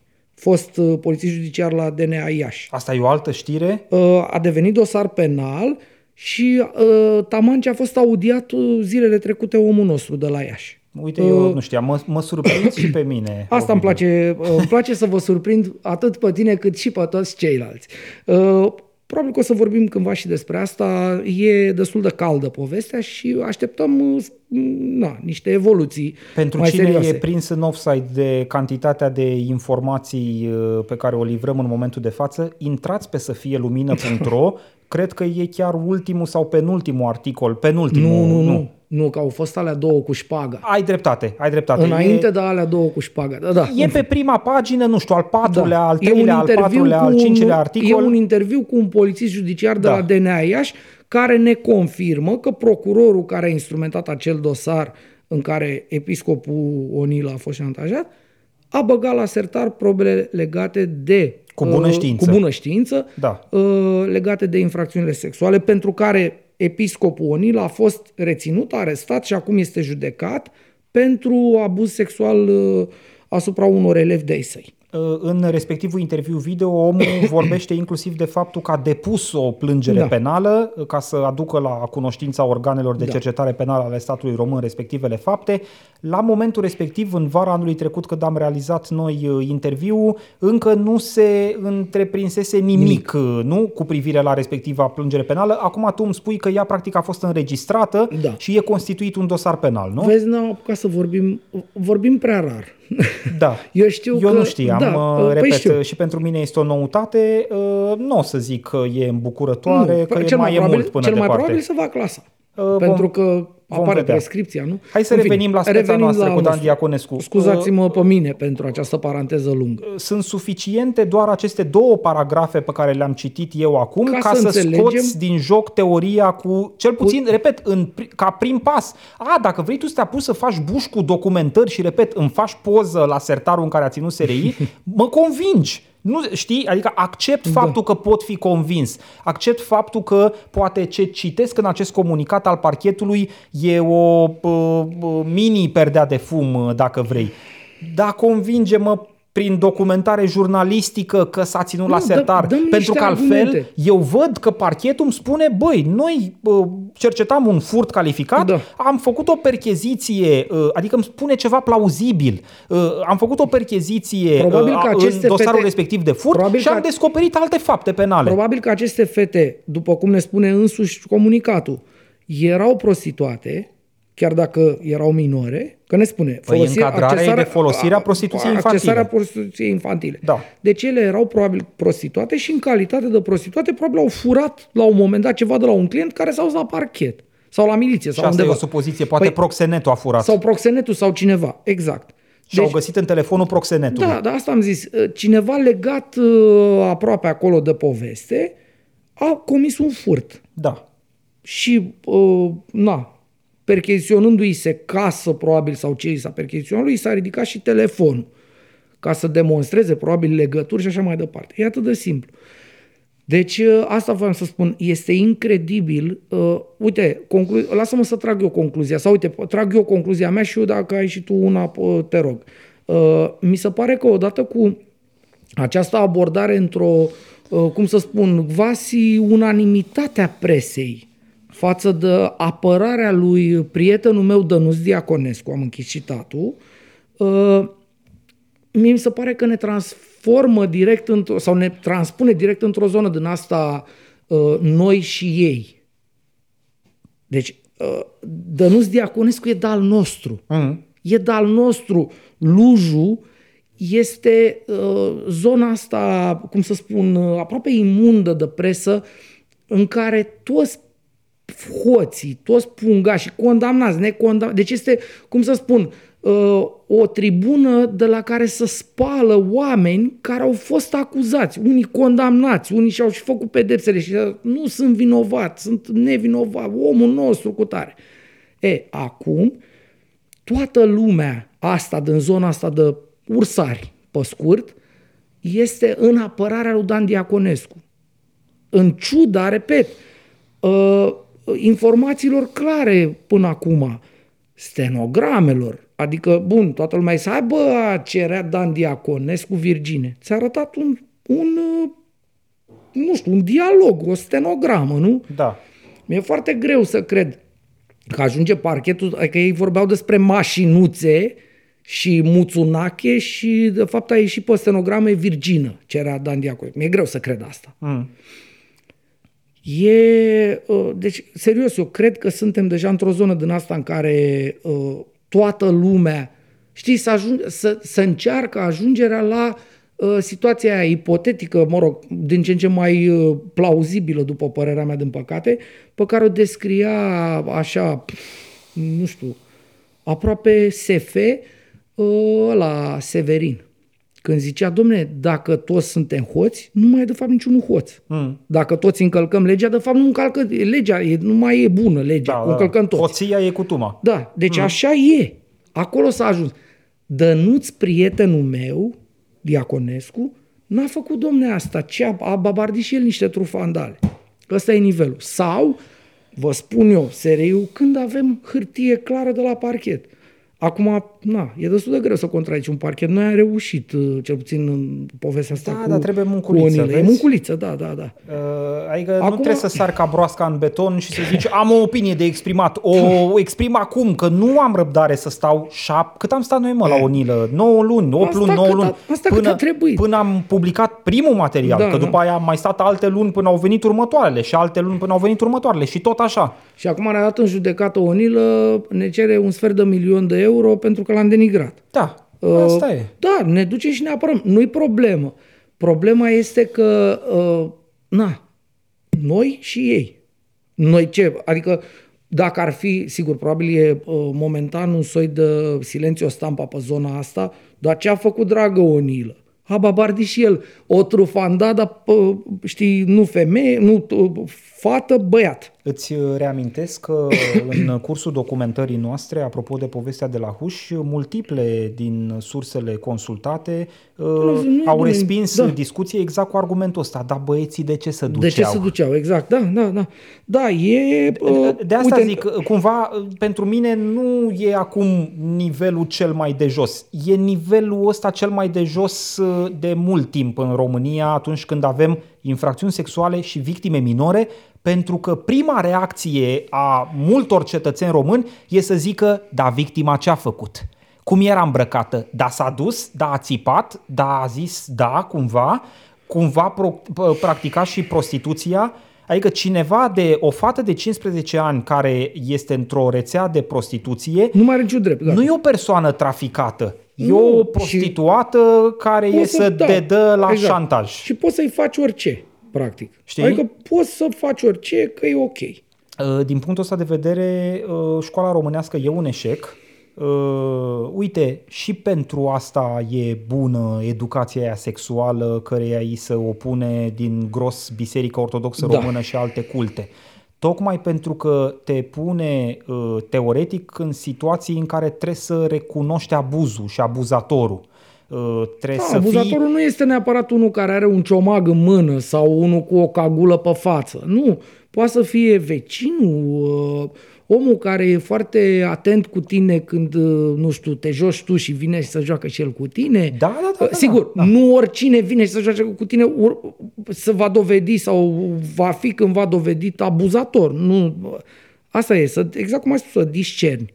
Asta te învață. Spune niște planuri în față, Ovidiu, niște... întotdeauna în cazul unor copii care ajung să întrețină relații sexuale cu adulți având de 3, 4, 5 ori vârsta lor, vorbim de niște forme de constrângere morală care au intervenit Da. la un moment sau altul. E să absolut fii logic. orb cu privire la, mai ales într-o societate precum cea românească, în care au fost de-a lungul anilor multiple cazuri de infracțiuni sexuale cu victime minore, să fii orb la fenomenul ăsta, spune ceva foarte nasol despre tine ca om, în primul Nu, rând. da, despre ascultă-mă. tine, Călinescu, despre tine, Voicu, adică, băi, poți fi prieten Nu. cu Dan Diaconescu. Ascultă-mă. Să fii sănătos. Asta nu înseamnă că trebuie să ieși public și să zici, cum l-a zis, mă, trufandale, Trufandale, boarfe. da, boarfe. Nu, nu ascultă-mă. E Penibil, o chestie de, penibil. Deci, sunt, eu cred, sincer îți spun, acum, Ana, poate o să zici că este virtue signaling. E posibil să fie asta. Uh, Eu cred că există niște principii care sunt mult mai importante decât omul. Dacă eu mâine am făcut un căcat, eu mă aștept de la tine să te dezici de mine, la fel bănuiesc și tu. Pentru că nu e o chestie din asta, domne, dar ce a făcut domne, a dat în cap? Da, a dat în cap, băi, nebunilor. A dat în cap. Nu, n-a babardit și el niște trufandale. Și nici nu i-a făcut SRIU cheie că scrie parchetul. Da? Lui Dănuț, lui prietenul meu Dănuț. Nu. A făcut chestia asta care e totuși gravă, futui mamă. Tu, tu nu înțelegi că nu mai avem busol de asta? Us versus them. Deci noi cu ei, contra ei. Noi împotriva lor. Așa o să trăim de acum. Ascultă-mă. Pentru că na, e, e foarte puțină lume care chiar consideră că e nasol ce dracului a făcut ăla acolo. Nu știu cât suntem, că nu sunt sociolog. Sociologii de obicei să, sunt ei înșiși în situație din asta de uh, uh, prietenul meu de nu Diaconescu, dacă înțelegi un debat. Da, uite, uh, că uh, mi-a uh, venit în minte, ți-aduce aminte reacția comunitară în cazul Pomohaci, cum îl Da. apărau toți sătenii ăia Da. de pe acolo. Domnule, n-a făcut nimic, e Eu nu știu băiat dacă am bun. mai zis la masa asta eu. Am uh, un pământ la Șotrile, care e comuna aia din Prahova, lângă Câmpina, până de la Bunici, da? unde primar este unul care a fost condamnat, sigur, uh, fără pușcărie, uh, pentru că a babardit o trufanda, uh, apropo de mizerul ăla de Florin Călinescu, de 15 anișori, la fel. Mm. Tot trufanda era fix cazul așa. Uh, ba chiar mai dinainte, dar nu știu, probabil n-a fost făcută o anchetă ca lumea și așa mai departe. Omul și-a pierdut mandatul, dar judecătorul nu i-a dat interdicția de a candida pentru un nou mandat, pentru că a considerat că fapta nu are legătură cu funcția pe care o avea la momentul ăla. Adică a făcut în calitate de bărbat, nu de primar, această faptă de a, uh, zi, de act sexual cu un minor Da. omul a candidat din nou la alegerile alea parțiale, că sigur și-a pierdut mandatul la condamnare. A candidat din nou, a ieșit din nou primar. Uh, zi, prefectura i-a invalidat mandatul, s-au făcut iar alegeri, a ieșit din nou primar și a treia oară n-au mai putut să mai invalideze, că era clar. Și am văzut femei, eu le-am văzut cu ochii mei din zonă de acolo, că am întrebat m, m, preumblările mele pe acolo, mă, da, măi, doamnă, dar primarul ăsta e ok, că totuși fata asta, cu povestea asta cu fata, mai dă-o dracului. Bă, acolo suntem. Mm. Abrutizați complet. În fine, da. Uh, Ți-am spus, suntem din ce în ce mai puțini oameni care au o problemă când se întâmplă asta sau consideră că chestia asta nu e deloc în regulă. Uh, Recent uh, am uh, discutat la masa judecății de acum de cazul uh, doamnei Lia Savonea, uh, Da. care merge de la Curtea de Apel București la înalta Curte de Casație și Justiție uh, la selecție prezentând uh, Printre altele, printre da, altele și o la sen- un best-of de sentințe, Da. nu din carieră. dosarul cu care s-a lăudat, practic, Da, uh, unul din înaintea dosarele- Comisiei de Evaluare, uh, o încadrare de act sexual cu minor uh, într-o uh, relație sexuală dintre o fată de tot așa 12-13 13 ani, ani și, un bărbat de unchiul, 40 și unchiul ceva, ei, unchiul de, ei. Da, de 41 de ani, da. Da. Uh, Uh, da. Act sexual cu minor, uh, sentință 8 8 luni, luni cu, uh, cu suspendare. cu suspendare. Exact. Da. Dar ce a făcut domnule dat în cap? Gata cu... Nu ca să se da. înțeleagă că nici măcar CSM-ul n-a avut vreo problemă cu tipul ăsta de încadrare. Păi nu, pentru că, repet, dacă suntem toți hoți, nu mai e niciunul hoț. Mm. Despre asta e vorba. Uh, ai dus uh, vorba în zona de justiție și acum mă faci să mă duc la subiectul 3. Da. Uh, subiectul 3 uh, uh, l-am stabilit de la început. Uh, uh, dacă am avea din alea burtiere, din alea, zice, am avut dreptate. Deci noi uh, am perorat aici la măsuța noastră săptămâna trecută, preț de o oră și uh, în legătură cu trecerea prin Parlament a, nu, cum să spun, tentativei de acordare a codului penal și codului de procedură penală cu recentele decizii ale Curții Constituționale. Da. Corect? Da. Bun. Ce am spus noi acolo? Domne, e o aberație asta cu pragul. Uh, dacă CCR a spus... Bun, e o discuție. Ne trebuie prag sau nu ne trebuie prag? Așa ca idee, noi, filozofic. Putem să avem această discuție. Dar dacă CCR-ul a zis, domne, puneți un prag, uh, există măcar un argument pentru, acest, pentru existența acestui prag și anume, nu are rost pentru 10.000 de, pentru 1.000 de lei să bagi uh, în malaxor, în morișcă, în mișcare, instituții care costă la final, uh, nu când tragi linie, 10.000 uh, de lei pentru recuperarea unei singure mii de lei. Da. Corect? Mm. Am zis asta. Uh, bun. Acum, în alta curte de casație și justiție vine cumva să spună, da, domne, noi credem că e în neregulă ce a trecut de Parlament, adică ce criticam noi data trecută, Uh, motiv pentru care vom uh, contesta la CCR uh, în special aceste două prevedere, asta cu pragul și alaltă cu introducerea securiciului în dosarele penale. Da. Sigur, prin partea de mandate de siguranță națională. Lasă-mă să spun câteva lucruri. Bănesc că tu te bucuri că am avut dreptate. Eu nu mă bucur pentru că nu, mă bucur. Uh, Eu aș fi vrut ca legea să fie sănătoasă la cap uh, din uh, momentul trecerii ei prin Parlamentul României, că de aia există proces legislativ. Păi noi am descris data trecută modul în care s-a derulat acest proces legislativ cu telefonul Bambilici, primit de doamna, cum o cheamă pe asta? Vicol. Vicol așa? Da, da. Uh, am descris uh, și uh, circul ăla la Senat, prag de 50.000 de euro, după care uh, uh, a venit predoiul și a zis, domnule, salvez eu situația, uh, pun un prag rezonabil de 2.000 de euro, era 9.000 de lei, nu? Mm. Uh, chestia aia cu pragul de 250.000 de lei, deci 50.000 de euro, uh, fiind cumva concomitent făcută cu povestea cu pensiile speciale. Da. Ca să nu te enervezi că nu ștai a pensiile speciale, hei, uite, vă pun aici un uh, miaunel și un bălănel cu uh, 50.000 de euro prag la abuz. Normal că e foc. Bă, faceți ce a făcut Dragnea cu tare. Mm. Uh, deci noi am văzut toate chestiile astea, le-am zis tot aici, n-ar rost să le mai luăm.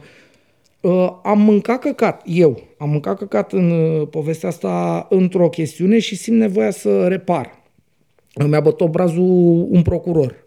Da. Și mi se pare de bun simț să rectific. Ne urmăresc să, procurorii. Ne urmăresc procurorii. Mm. Bine, nu ne temem, asta e primul, primul lucru pe care l-aș spune. Uh, al doilea, uh, domne, da, uh, eu am spus acolo o chestie, că una dintre problemele de constituționalitate ale, uh, uh, nu știu, dosarelor făcute cu SRI-ul ar fi că nu poate împricinatul să verifice uh, convorbirea, uh, transcriptul convorbirii.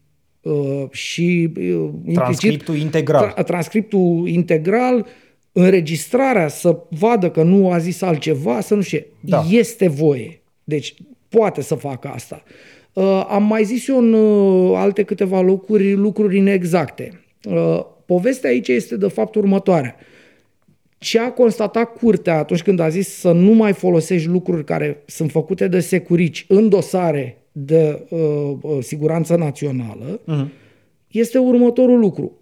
Încheierea judecătorului până care s-a dispus mandatul este secretă. Practic, sursa înregistrării, uh, izvorul înregistrării, dacă vrei, deci tu primești un mandat. Da. Am mai spus asta, dar da, uite, ca da, să, da, să da, simplificăm. Da primești un mandat pe, nu știu, că trafichezi rachete cu Hezbollah. Da. da? E între traficul ăla Sau de rachete ești membru Al-Qaeda. Așa. Și între astea, tu mai dai și un telefon către mine să vorbim de o șpagă de 2 milioane pentru ciucă. Da.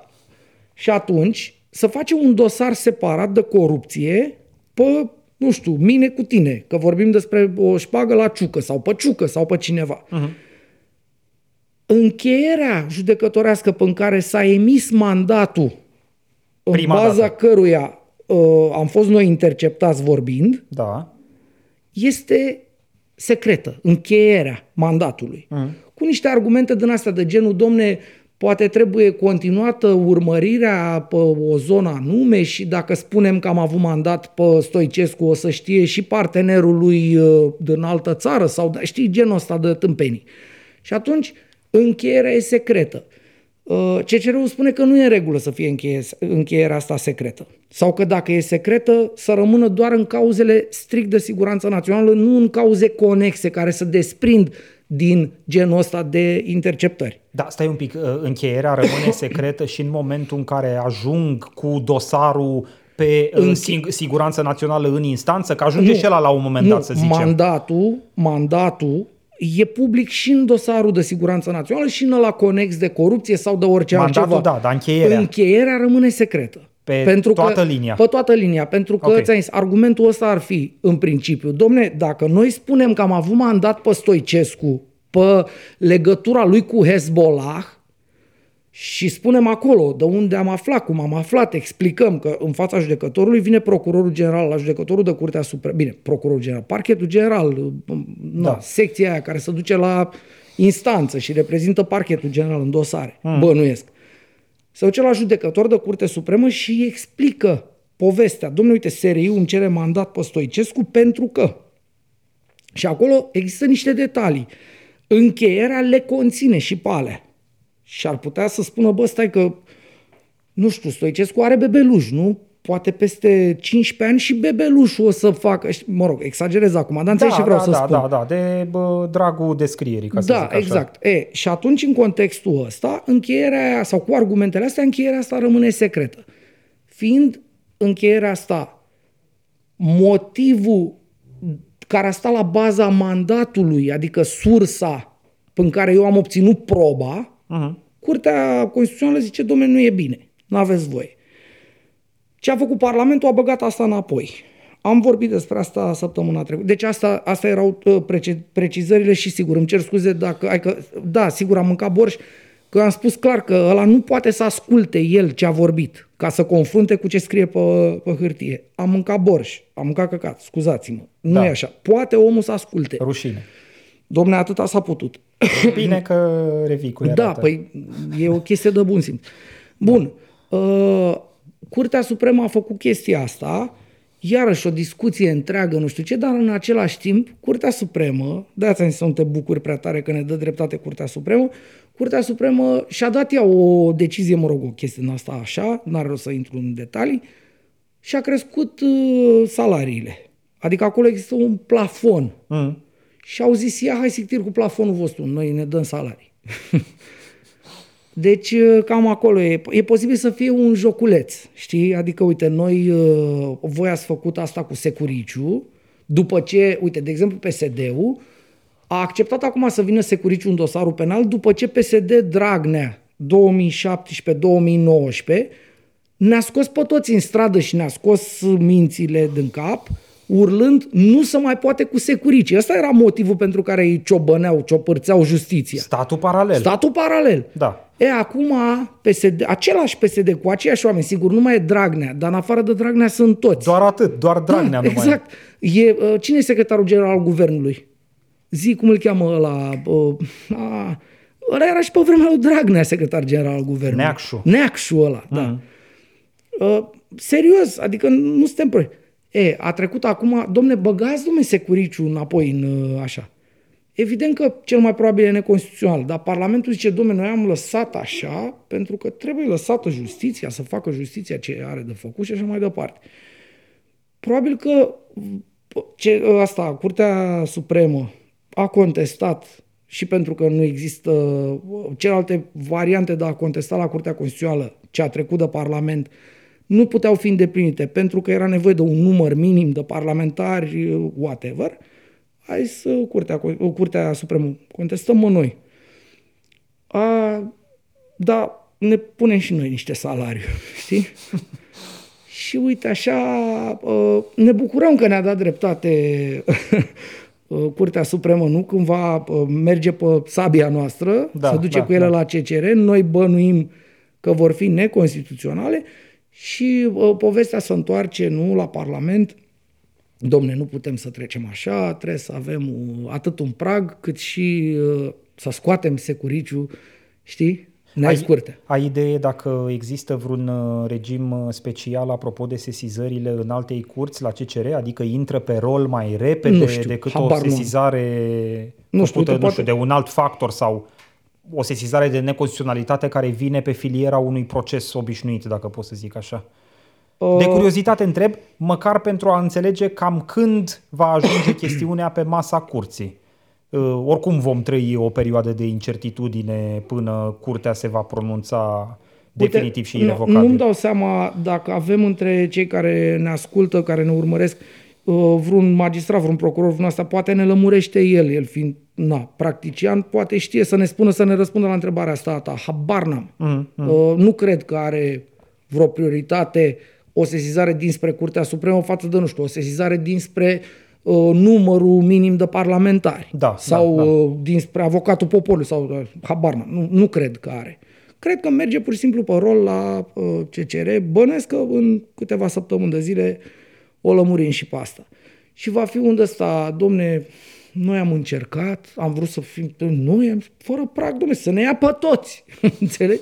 Uite, CCR-ul, n-avem să facem.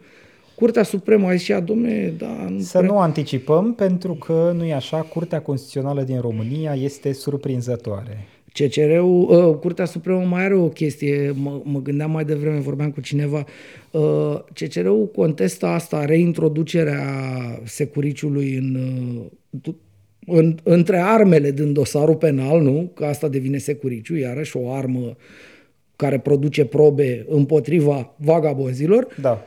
Pentru că uh, de mai multe ori securicii au băgat uh, chiar la pușcărie judecători de Curte Supremă. Îți amintesc, uh, dacă vrei, cazul uh, Cătălin Voicu, uh, ajută-mă, Doamne. Păi atunci nu CCR-ul contestă, că asta mă gândeam unde vrei să ajungi cu argumentul. Ai zis că CCR-ul nu contestă. CCR-ul contestă, ICCJ-ul, pardon, alta în alta curte. curte. Da, în da, alta da, curte. da. Deci în alta curte uh, contestă și pentru că judecătorii ai în altei curți au fost băgați la pârnaie de securici. Și e nasol, adică, domnule, lăsați-ne în pace cu securiciul, știi? Eu sper că nu de asta contestă, sincer. Mm, Eu mă gândesc și la asta, pentru că am Hai mai să nu văzut... facem uh, uh, chiar uh, ca domnul uh, Nu, nu Doru facem, nu, Bușcu. nu, nu facem, dar nu avem cum să uh, documentăm asta, știi? Uh, cum îl chema pe judecătorul care, de la Curtea Supremă care a fost în dosarul Voicu și care a fost băgat la pușcărie? Mă rog, m- arestat, reținut puțin, nu știu. E vorba de mustață? Nu, nu, nu, nu, nu, nu. nu. Ăla e alt caz. Nu, ăla e alt caz. uh, L-am încurcat eu. Nu, nu, nu, ăla e alt caz. Bine. Uh, Te rog data viitoare să-ți faci un pic mai bine temele, pentru că mă pui uh, prea des în cadrul acestui format în situația de a spune Cum la îl ce cheamă te pe ăla? gândești Da, tu. da. Cum îl cheamă pe ăla? Cum îl cheamă? Da, scuză-mă, te rog. Știi? E, și uh, recunosc. Eu mă simt uh, prost pentru tu nu că te în simți unele, prost, păi că nu, eu în sunt unele situații prost. nu știu. Uite, acum sunt uh, Otova. Mm, da, nu, nu mă ajută. Atâta memorie am avut uh, pe hard astăzi, îmi cer scuze. Îți uh, recomand uh, Costiniu, mulțumesc. îți, reco- Uite. îți recomand lecitină. Da, uh, domnul, e vorba de judecătorul Florin Costiniu de la Curtea Supremă, care a fost în dosarul Cătălin Voicu și a fost băgat jos. Mm, mm. Uh, na, n- nu vrem, dacă suntem judecători la Curtea Supremă, să mai poată veni securiciu odată. Da. Și atunci uh, contestăm. Da, uh, bine. Cam asta, cam astea sunt subiectele. Hai să Au trecem, fost subiectele pe uh, astăzi. Hai la ursar. Uh, Duhul rău, rubrica de încheiere a judecății de acum. Uh, Cum vrei să facem? Îți dau ție cuvântul? Dă mie că eu, eu termin repede, ca să zic așa. Haide. Uh, dă-i. să, Dă-i cu- m- Scuzați. Așa. Uh, domne, ce se întâmplă? Uh, s- avem o, s-a dat uh, o propunere legislativă astăzi. Uh, uh, S-a dat ce S-a impersonal. dat, da, da, păi da. Uh, A fost uh, propusă o lege care să interzică uh, să mâncăm ceva. Uh, Culmea, nu, legea asta nu, inter, nu ne propune să se interzică să mâncăm căcat. Uh, asta, asta aș fi aplaudat și n-ar fi fost în niciun caz la ursar. Da. Este vorba de o Era propu- neconstituțională oricum. Uh, da. da. Am, m-am gândit puțin și da. Păi dacă ar fi, dacă ar fi constituțional, ar muri de foame foarte mulți. Uite, de exemplu, domnul nostru Ciolacu, inițiatorul uh, acestei propuneri de lege, uh, cumva uh, ne propune domnul Ciolacu, uh, propune Parlamentului să se interzică mâncarea care conține uh, făină de greieri. Dăm voie să te corectez. Te rog. Că am văzut și eu știrea asta. Uh, Proiectul legislativ al lui Marcel Ciolacu zice că uh, produsele tradiționale care sunt într-un registru al Da, da, produselor da, să tradiționale nu mai fie făcut, să, n-au- nu- să nu poată fi făcute cu ingrediente gen făină de greier. Exact. Da. Exact. Uh, Adică nu orice. Acum dacă ții tu neapărat la tine acasă să-ți faci cozonac cu făină de greier, poți să-ți faci. Păi asta nu e- se pune uite, ciolacul asta e de o acolo întrebare, mezișul. că cozonacul- Dar n-ai voie să-l vinzi în piață ca produs Păi nu, dar de stai la cu puțin. origine protejată. Cozonacul este produs din ăsta, de pe lista aia. Da. Și eu dacă mi-l fac acasă, îmi dărâmă ăia ușa mascații, că mi-am făcut cu făină de greier, Nu cred. uh, bun. Nu cred, mă rog, n-am înțeles că ăsta e sensul lucrurilor, dar oricum am Asta, râs asta, e, foarte asta tare. e bine, adică pe partea de drepturile omului suntem încă ok. Da. Uh, interesant este așa, uh, făina de greier costă 100 de lei kilogramul.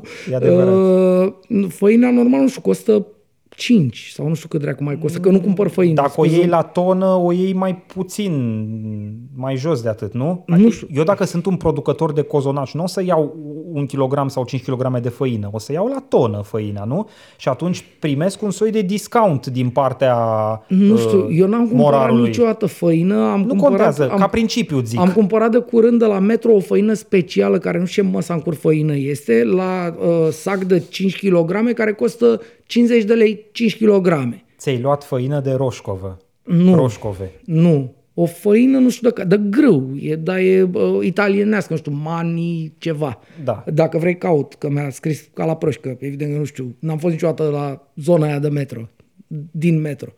Nu, ș- nu știam că există. Nu cumpăr făină, nu gătesc. da, deci asta ne-a propus domnul nostru Ciolacu, să nu care cumva să facem cozonac din făină de uh, greiere, care costă 100 de lei kilogramul.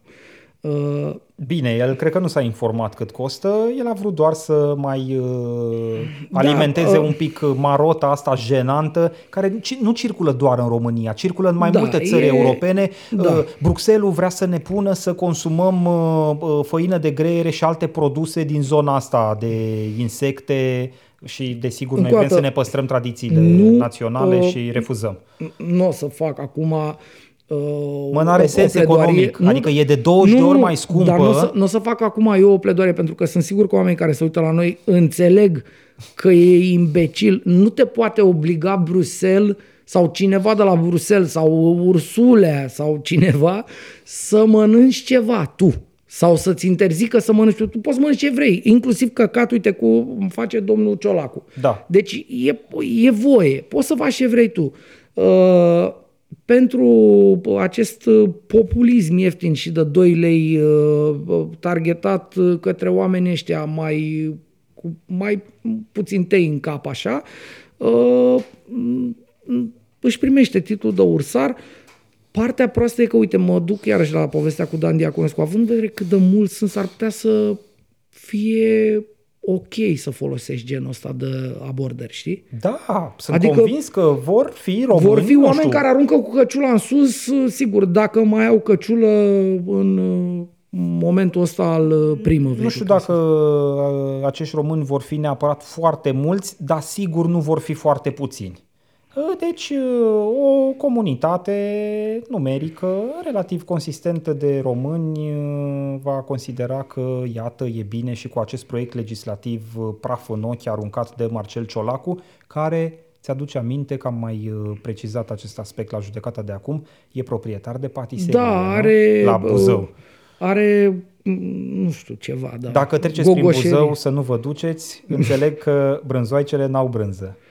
Uh, poate a dat banii de brânză pentru brânzoaice pe făină de greier și atunci face brânzoaice cu făină de greier, dar fără brânză. Nu știu uh, care sunt principiile de business Da. ale lui Ciolacu, le văd doar pe astea politice și mă îngrozesc de fiecare dată.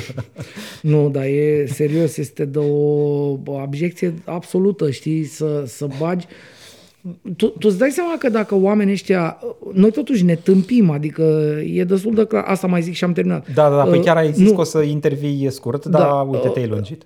Dacă noi ne tâmpim în ritmul ăsta, mm. eu cred că o să se inverseze procentele astea care sunt, înțeleg, uh, 60-40 uh, pro-UE astăzi în România. Da, În câțiva ani se vor inversa. dar în scădere totuși. În, sc- uh, Adică când am intrat în Uniunea Europeană în 2007, erau mai mulți Păi, pro-europeni asta spun, decât asta sunt. spun. Ne ducem în ne jos. ducem în jos și cred că la un moment dat, mai ales, uh, sau mai ales, și cu ajutorul, ajutorul acestor ordinării de pro, propuneri de politică publică, s-ar putea oamenii, înțelegându-le stricat, nu? că ele vin pe malaxorul ciutacian, uh, RTVian și așa Da, mai da, departe, da, nu? da, da. Deci Păi- alea, alea le învârt Probabil că la Ciutacu se discută mai des despre făina, făina de, greyere decât, decât despre des- pensiile exact. speciale. Ba nu, se discută despre pensiile speciale că vine ăla, cum îl cheamă pe ăla, colonelul Dogaru.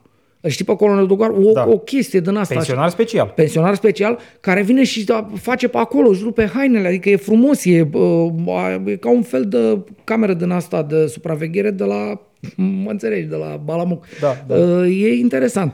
Da, deci cam asta, aici este ursarul meu, este ursar uh, ca lumea de tot, uh, domnul Ciolacu. Bine. Uh, Nominalizarea mea pentru această săptămână uh, este criticul literar Nicolae Manolescu. Probabil că n-ai mai auzit. uh, Păi asta vreau să mai trăiește. Trăiește, are 84 de ani Domne. și a fost recent reales uh, pentru al cincilea mandat la președinția Uniunii Scriitorilor din România. Superb. Băi, are 84 de ani, a candidat pentru Domne. al cincilea și l-a obținut cu peste 97% din voturi. A avut un singur contracandidat. Uh, M-am și uitat uh, de curiozitate pe comunicatul Uniunii Scriitorilor, nici măcar nu e pomenit săracul contracandidat. Tot un scriitor de ăsta în vârstă, n-ai auzit de el. De domnul Manolescu ai auzit, că e, de- măcar din punctul ăsta de vedere, uh, putem spune, uh, cum să zic, cu certitudine că e un critic literar serios, Manolescu. Adică Da. pe parte profesională n-am ce să-i reproșez. Uh, Sigur, nu sunt eu neapărat atât de avid după critică literară încât să-i fi parcurs uh, uh, întreaga operă domnului Manolescu, dar, uh, uh, uh, cum să zic, ca proiecție publică, pe partea profesională pare să fie în regulă omul uh, și a făcut treaba de-a lungul timpului, dar chiar și așa nu pot să înțeleg ce anume te-ar împinge la 84 de ani să candidezi, mă, pentru al cincilea, în condițiile în care Manolescu, când a venit la conducerea Uniunii Scriitorilor din România, era interdicție pe mai mult de două mandate și a schimbat statutul Uniunii Scriitorilor.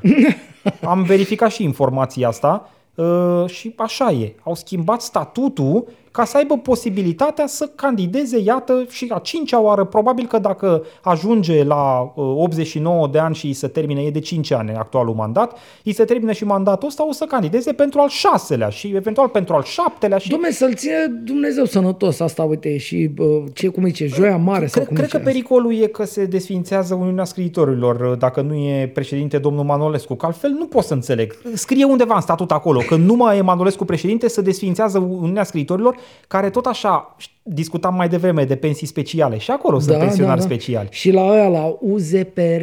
UZPR uh, e Uniunea Ziariștilor da. Profesioniști. Da, Uh, uite, astea sunt două structuri care au și ele pensionarii lor special, nu cu același quantum ca în cazul militarilor Doamne, dar îți dă sau un- procurorilor sau judecătorilor. Îți dă un dar 20 e de un plus. milioane pe lună să fie primit.